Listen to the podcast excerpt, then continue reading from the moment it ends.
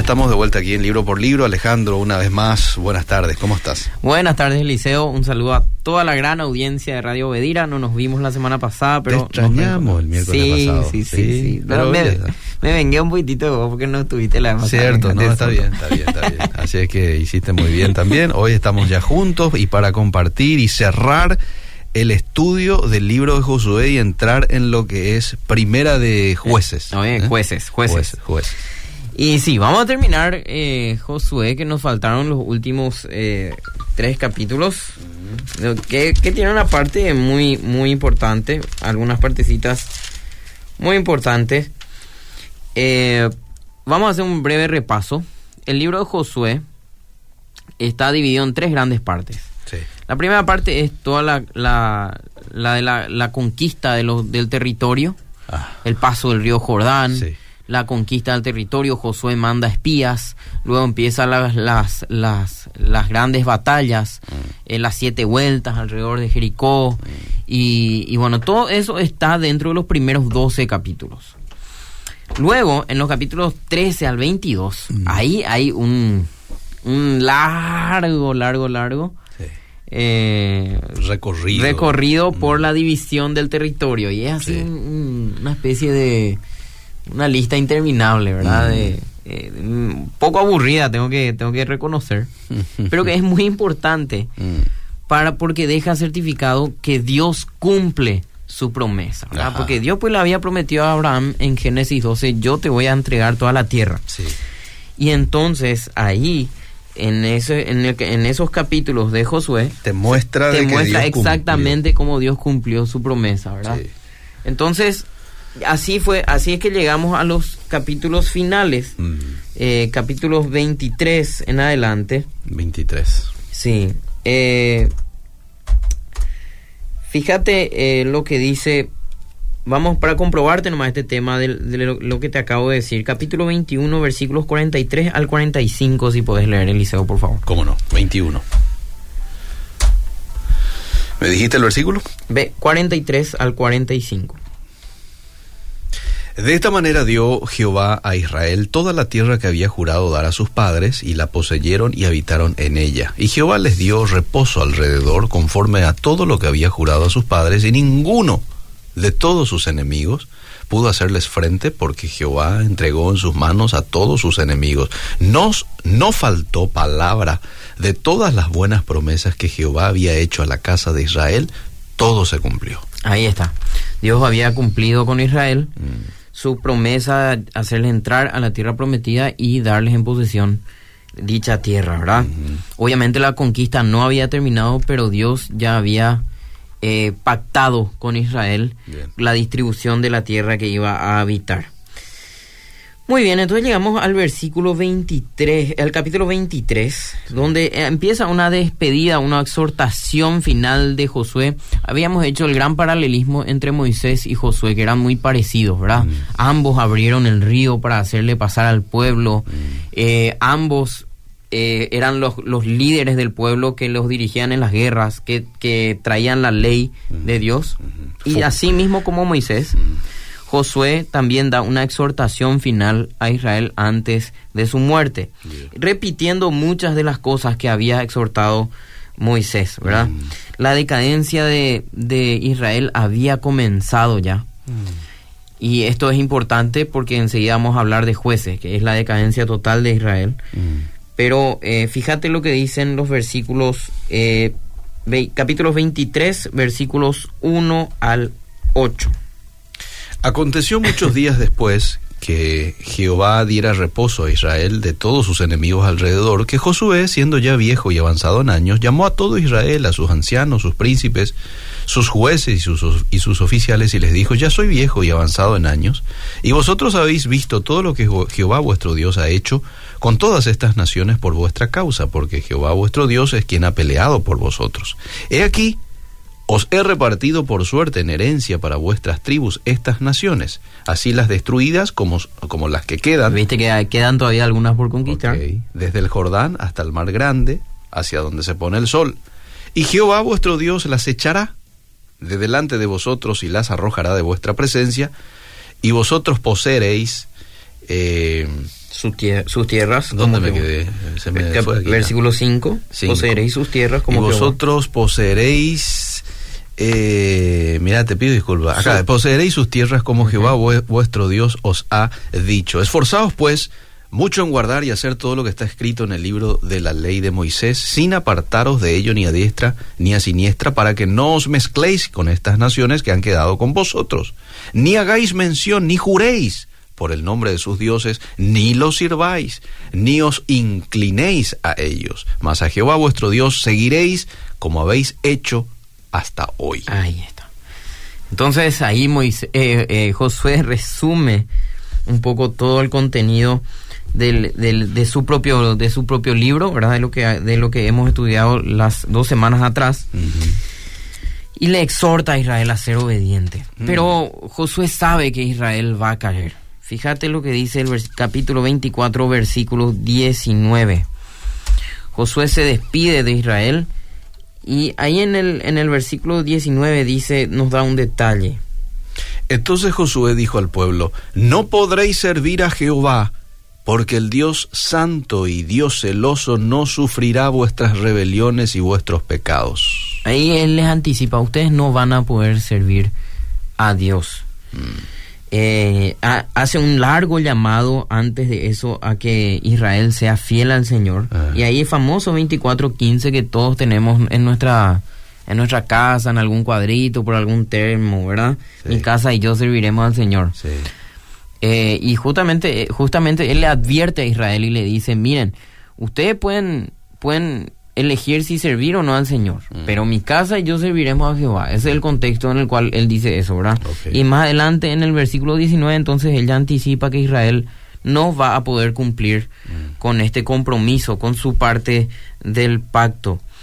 Y luego finalmente para terminar... Sin, embargo, discúlpame que te interrumpa, sin embargo, ellos les responden que al Señor vamos a servir, ¿verdad? Está por sí, ahí. sí, sí, ellos, Eh. ellos, ellos le prometen y le aseguran. Ah, El problema es que no cumplen. ahí está en el 21. El pueblo entonces dijo a Josué, no, sino que a Jehová serviremos.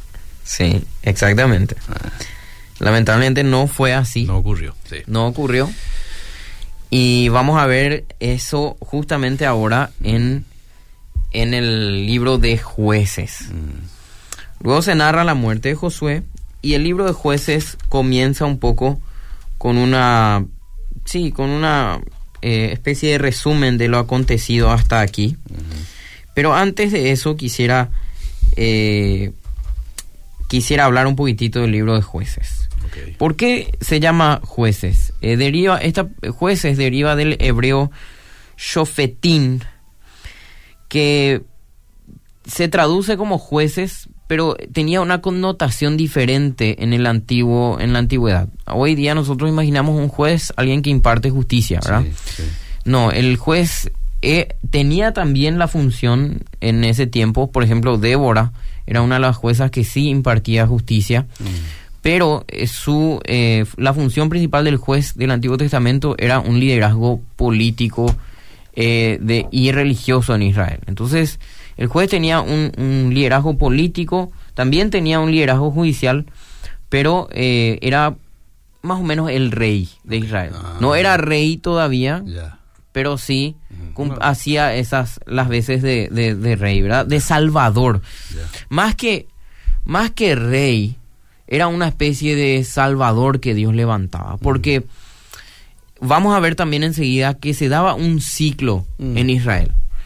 Famoso famoso ciclo del pecado de Israel. Mm, Israel primero cometía un pecado, mm. pecaba contra Dios, entonces ¿cuál era el castigo? La conquista de un pueblo enemigo. Mm. Israel era conquistado por un pueblo enemigo, entonces ¿qué hacía Dios? Levantaba un juez que le salvaba a Israel, que hacía las veces de líder político, pero también era un salvador eh, militar, Después que ellos se hayan arrepentido. después que ellos se hayan arrepentido.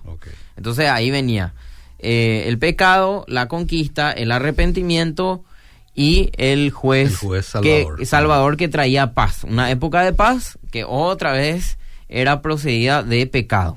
Y ese es el ciclo de Israel durante todo el libro de jueces. Mm. Solamente que va empeorando cada vez más Mm, el tanto el, el pueblo de Israel como los jueces. Van en decadencia moral. Ah, muy bien. Empezamos por Otoniel, que era un, un siervo de Dios, y terminamos en Sansón, Hmm. que era un, un- un- hombre, un hombre muy- de una moral muy cuestionable, ¿verdad? Sí. Entonces, eh, esa es la básicamente la, la- el ciclo del, del, del libro de jueces. El libro de jueces tiene historias muy fuertes, Eliseo. Historias que al leerlas a uno le sorprende, ¿verdad? Muy explícitas. Por ejemplo, ciertos asesinatos del, del, de Aón, por ejemplo, que fue el segundo juez, Mm. que no voy a dar detalles de la historia, pero es muy, muy fuerte, Mm. muy, muy explícito. Bien. Y muy interesante eh, que se va, que, que lo hace así tan explícito el libro para demostrar la decadencia moral de Israel. Y vamos, vamos a empezar nuestro recorrido rápidamente por el libro de jueces. Sí. Y vamos, en los primeros capítulos dijimos que es más o menos un resumen, ¿verdad? Eh, Se vuelve a narrar la, la muerte de Josué, por ejemplo, en el capítulo 2. Y hay, eh, hay una parte que resume perfectamente todo el libro. Vamos a leer un poco el capítulo 1, versículo 28. Capítulo 1, Uno. versículo 28 del libro de jueces. Sí, versículo 28. Dice, eh, aquí está, pero cuando Israel se sintió fuerte, hizo al cananeo tributario, mas no lo arrojó. Así empieza el capítulo 1. Seguían las conquistas de Israel.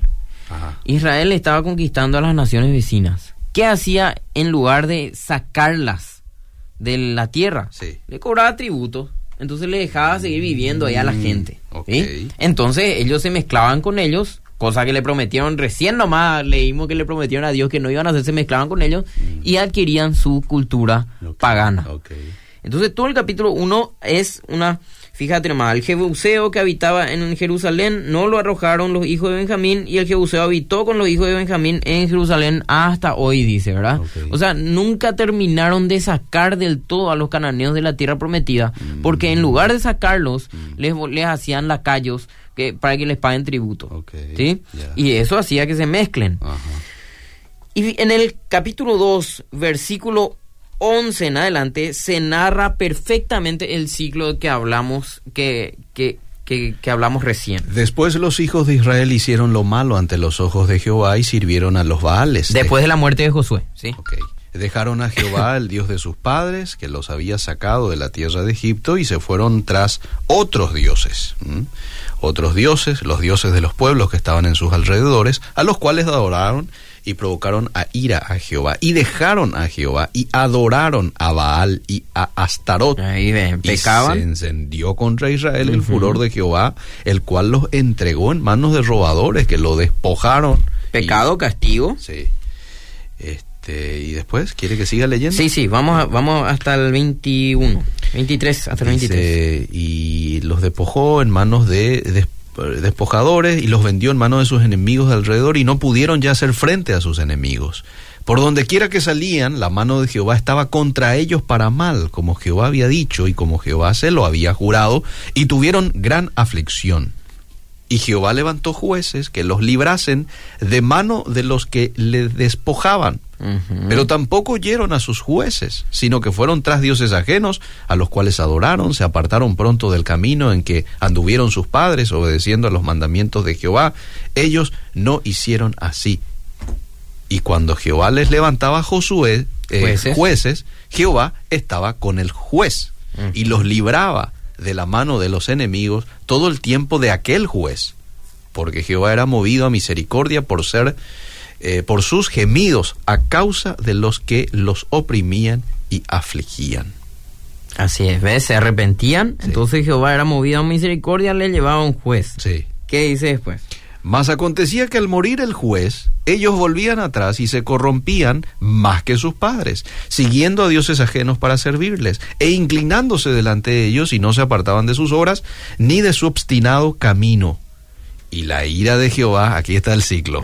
Y la ira de Jehová ¿eh? se encendió contra Israel y dijo, por cuanto este pueblo traspasa mi pacto que ordené a sus padres y no obedece a mi voz, tampoco yo volveré más a arrojar de delante de ellos a ninguna de las naciones que dejó Josué cuando murió, para probar con ellas a Israel si procurarían a no seguir el camino de Jehová, andando en él como lo siguieron sus padres. Por esto dejó Jehová a aquellas naciones sin arrojarlas de una vez y no las entregó en manos de Josué. Dios les dejó ciertas naciones al pueblo de Israel para probar a ver si son fieles. Hmm.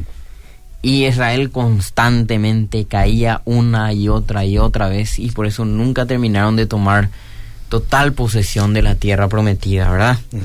Eh, luego David continuó y ahí en tiempos de David y Salomón, ahí recién Israel tomó posesión de la tierra, ¿verdad? Y les duró poco, porque después de la muerte de Salomón también ya el reino se dividió y eh, bueno, eso vamos a estudiar en su momento. Pero los primeros dos capítulos entonces nos sirven como introducción, nos narran de vuelta la muerte de Josué y nos explican el ciclo de pecado de Israel. Y a partir del capítulo 3 ya empieza la historia de los jueces más destacados. Empieza con la historia de tres jueces que eran Mm, que, de los cuales no se habla ninguna imperfección moral. Hmm. Primero está Otoniel, después viene el juez Aón y hmm. Débora. Ah, que era una jueza, dicho sea de paso, ¿verdad? Hay que tener un poco en cuenta que el liderazgo de Israel en ese momento estaba eh, bajo una mujer también, ¿verdad? Para más, para más hay que eh, destacar el detalle de que no es que había un juez para todo Israel por, el, por temas de, cronología, los teólogos llegaron a la conclusión de que un juez ah. probablemente lo que hacía era gobernar en cierta parte nomás de Israel. Ah, Mientras que otro juez estaba ejerciendo su dominio en otra parte, porque si sumamos todos los jueces uno detrás de otro, entonces no nos alcanzaría, eh, no nos daría bien la cronología, ¿verdad? Entonces, eh, probable, pero Débora fue mm. una de las juezas que eh, sí eh, gobernó sobre casi todo Israel. Ah, muy, muy interesante ese detalle, sí, porque algunos cuestionan mucho que el, periodo de, los jueces, el periodo de los jueces fue muy largo. Mm. Entonces, eh, no da la cronología como para, para comenzar hacia el año 1400 más o menos con Moisés y terminar en el año en, en, en el año en que se cree que Esdras y Nehemías hicieron sus obras, ¿verdad? Entonces, interesante más detalle. Y sí, tanto se cuestiona el liderazgo de la mujer y la capacidad de la mujer y ahí vemos nosotros que Débora fue uno de los tres jueces que fue hallado completamente fiel delante del Señor. No, no hay cuestionamientos a, a Débora. Y fíjate lo que dice el capítulo 4, versículo 4. Voy. Dice Gobernaba en aquel tiempo Israel una mujer, Débora, profetisa, mujer del lapidoto. Ahí sí, sin, sin lugar a dudas luego, ¿verdad? Porque mm. uno puede llegar, no, pero si Débora era hombre, tan mal nombre, no, mujer, ¿verdad? Está ahí el, el, el, nombre de su esposo y todo, estaba casada encima, mira. Mm, Qué problema este. problema este para algunos, ¿verdad? Sí, sí. Bueno, vamos a dejarlo ahí nomás. después, después de después de, de Débora, que liberaba, liberó a Israel, vino Gedeón, la historia de Gedeón, muy conocido. Y uno me dirá, bueno, pero Gedeón es uno de los grandes héroes de la fe, ¿verdad? ¿Qué, tenía de malo Gedeón? Gedeón comenzó muy bien. Mm. ¿Te acordás que eh, Dios le llamó a Gedeón y Gedeón juntó un montón de gente y Dios le dijo a Gedeón, no, no, no, no, espera un poco. Eh, capítulo 7, versículo 2 juntó más de 20 mil hombres Gedeón para ir a, conquistar eh, a los madianitas. Pero vamos a ver qué le dijo Dios. Vamos, versículo. Eh, capítulo 7, versículo 2. Y Jehová dijo a Gedeón, el pueblo está contigo, el pueblo que está contigo es mucho para que yo entregue a los madianitas en su mano. No sea que se alabe Israel contra mí diciendo, mi mano me ha salvado. Ahora pues, haz pregonar en oídos del pueblo diciendo, quien tema, y se estremezca, madrugue y devuélvase desde el monte de, Galaad. Y se devolvieron de los del pueblo veintidós mil y solamente quedaron diez mil. Solamente quedaron diez mil. Y después le manda otra a los diez mil mm. y hace Dios una... Pero fíjate cuál era la intención de Dios. No sea que ellos mismos se atribuyan la victoria. Nosotros hicimos. Nosotros, nosotros, hicimos, ah. sino que Dios tenía bien claro que cuando Él levantaba un juez, Ah, era Dios el que estaba detrás. Cada vez que un juez hacía una obra maravillosa, como por ejemplo Sansón con sus grandes demostraciones de fuerza, cada vez aparece ahí y el Espíritu de Jehová vino sobre Sobre Sansón. Para ¿verdad? que no se quede luego ahí duda. para que no quede Ah, luego duda de que esto era todo obra de Dios. Sí. Y el liderazgo era de Dios en aquel tiempo. Por Mm. eso digo que los jueces no eran reyes, eran líderes políticos, pero que estaban, eh, que eran levantados por Dios por un corto periodo de tiempo y con una misión específica. Ningún juez gobernó Israel por más, por, a pesar de que muchos eh, lideraron bastante tiempo, pero ninguno estuvo más de 40 años. Mm. Entonces, eh, Gedeón fue uno de ellos y ahí conocemos la historia de Gedeón, ¿verdad? Y después de estos 10.000 quedaron 300 nomás para ir a luchar contra 20.000 Mm. y entonces, y al final ganaron con una estrategia ahí que, que, que Dios le, le dio a Gedeón, ¿verdad? De las trompetas y romper los cántaros y al final se terminaron matando todo entre ellos los madianitas. Pero ¿qué pasó después con, con, con Gedeón? Mm. Gedeón eh, manda, mata a todos, a todo su propio pueblo Mm.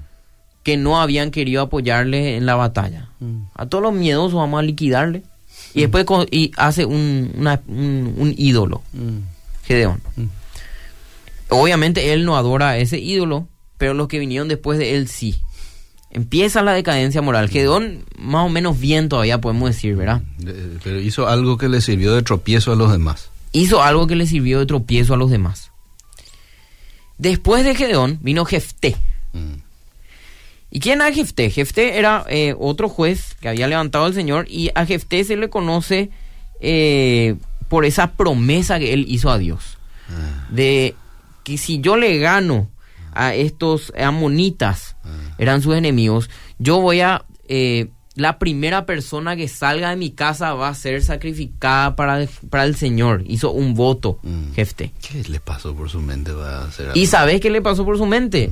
Las religiones circundantes. Ah, Sacrificios de guerra se hacían Ah. en las religiones paganas Ya. de alrededor. Entonces, antes vos ganabas una, un- una guerra y vos sacrificabas a una un ser querido eh, como compensación a los dioses que te, que te dieron la victoria. Ya. Jefté le conocía tan poco a Dios Mm. que ofreció esa, esa promesa de quemarle a su propia hija Mm. para, para, para pagarle a Dios en gratitud. Dios obviamente nunca exigió una, Claro. una, un- una compensación así. Mhm. Es más, Dios había dado en el Levítico en su ley claramente cómo él quería que se hagan las ofrendas. Mm. En ningún momento se trataba de sacrificios humanos. Es más, cuando Abraham, cuando Dios le probó a Abraham, le, le probó con un sacrificio humano. Cierto. Y después le dijo, espera nomás. No, no. Y después le dijo, espera nomás, deja nomás. Pero fíjate vos que a Abraham no le sorprendió esa petición de Dios. ¿Sabes por qué no le sorprendió? Porque los, gen- los dios, la gente, los paganos de alrededor solían hacerlo eso. Ah, Era una práctica habitual. Era una práctica habitual. Mm, Entonces a Abraham no le sorprendió que Dios le pida algo así. En ningún momento Abraham le dice a Dios, che, Dios va a pegar, ¿verdad? Sino que, entonces, pero Jefté le conocía tan poco a Dios que él hizo esa promesa, ¿verdad? Mm. Que nada que ver. Y al final le tuvo que matar a su propia hija. Sí, porque ella fue la que salió. Y bueno, y, y Dios aún así lo usó a Jefté. Sigue la decadencia moral. Mm. Y después tenemos la historia de Sansón.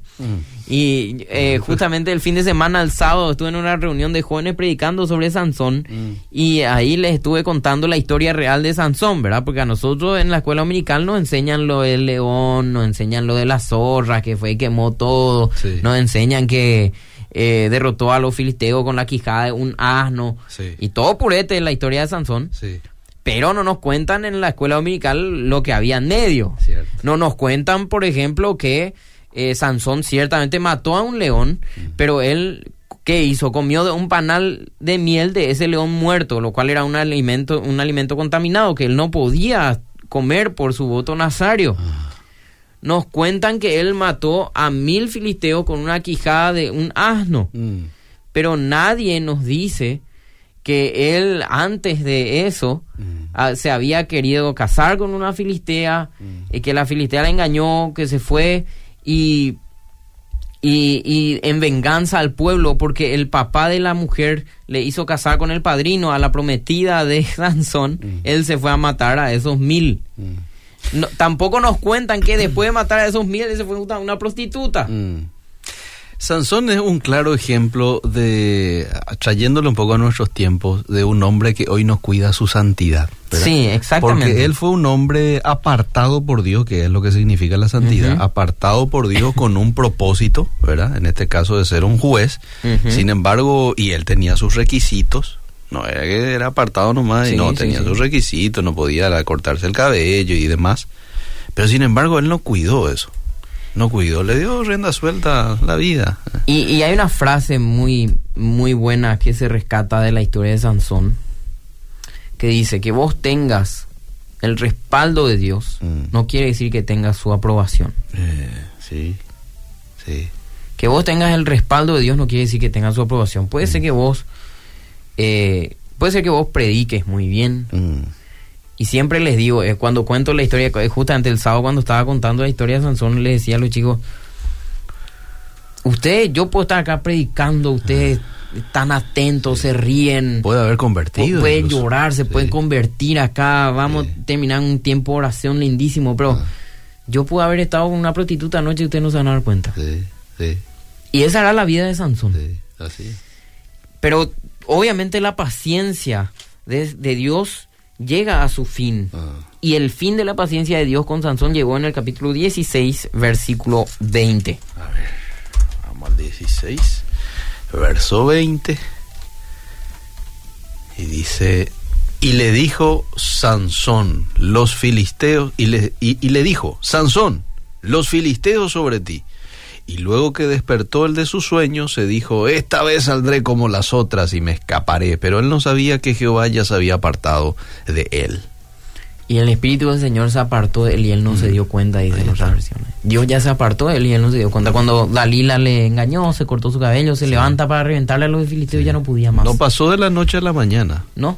pasó de manera gradual. Y sí, ¿sabes qué lo que pasa, Eliseo? Que Sansón pensó así, mira, si yo ya comía alimento del mundo, igual nomás no tenía pasó mi fuerza. nada. Si yo Sí. eh, me fui a farrear con los muchachos en la despedida de soltero, no pasó nada. Sí.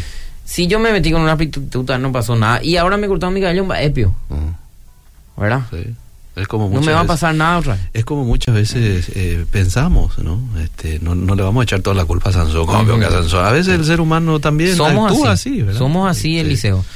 Eh, le probamos a Dios hasta, hasta, hasta que Dios, sí. Dios tiene un límite, la Sí, paciencia de Dios tiene un sí, límite. Y el libro de jueces nos habla justamente de ese equilibrio entre la gracia de Dios y el pecado del pueblo. Mm, Este ciclo del pecado de Israel nos, nos habla de eso, mm, que nosotros pecamos y después nos arrepentimos y Dios nos salva y después, bueno, eso nos sentimos tranquilos y vamos a pecar otra vez porque Dios de alguna manera otra vez nos va a dar su gracia, Mm, Sí, sí. pero llega un punto límite, Eliseo Sí, tenés razón. Sí. que nosotros solemos ca- llamar conciencia cauterizada, ¿verdad? Sí, sí, sí. Y fíjate, después del capítulo 17 Mm, nos cuenta dos y tres historias más. La historia eh, de, de Micaía, que era un, un hombre que hizo un altar para un dios. Y después viene otra tribu, la tribu de Dan, creo, y viene y le roba su, su altar a su dios. Mm, Y después nos cuenta otra historia que, eh, eh, que ocurrió en Belén, mm, que se van y destruyen una ciudad donde había pura paz. mm. Y después al final está la peor historia, que es la historia de la tribu de Benjamín, de donde salió el rey Saúl. Mm, Y nos dicen que la tribu de Benjamín había, había, había un hombre que se fue con su, con su concubina, decía, con una de sus esposas, sí. a morar en una casa de la tribu de Benjamín. Ah, Y los hombres de la tribu de Benjamín Mm.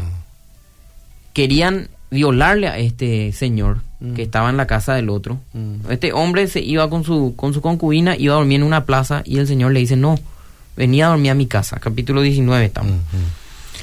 Y le dice, bueno, bueno, me voy a ir a tu casa, Mm. yo te recibo. Lo- esa noche la gente de la tribu de Benjamín quería violarle a, a, a- a este hombre. mm, mm.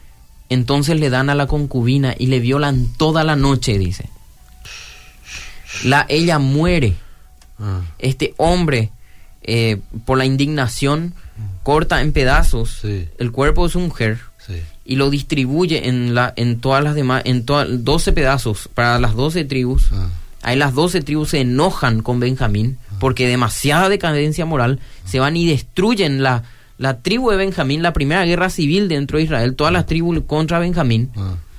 Dejan 600 hombres vivos más en, en Benjamín porque tienen misericordia para no destruir toda la tribu Mm.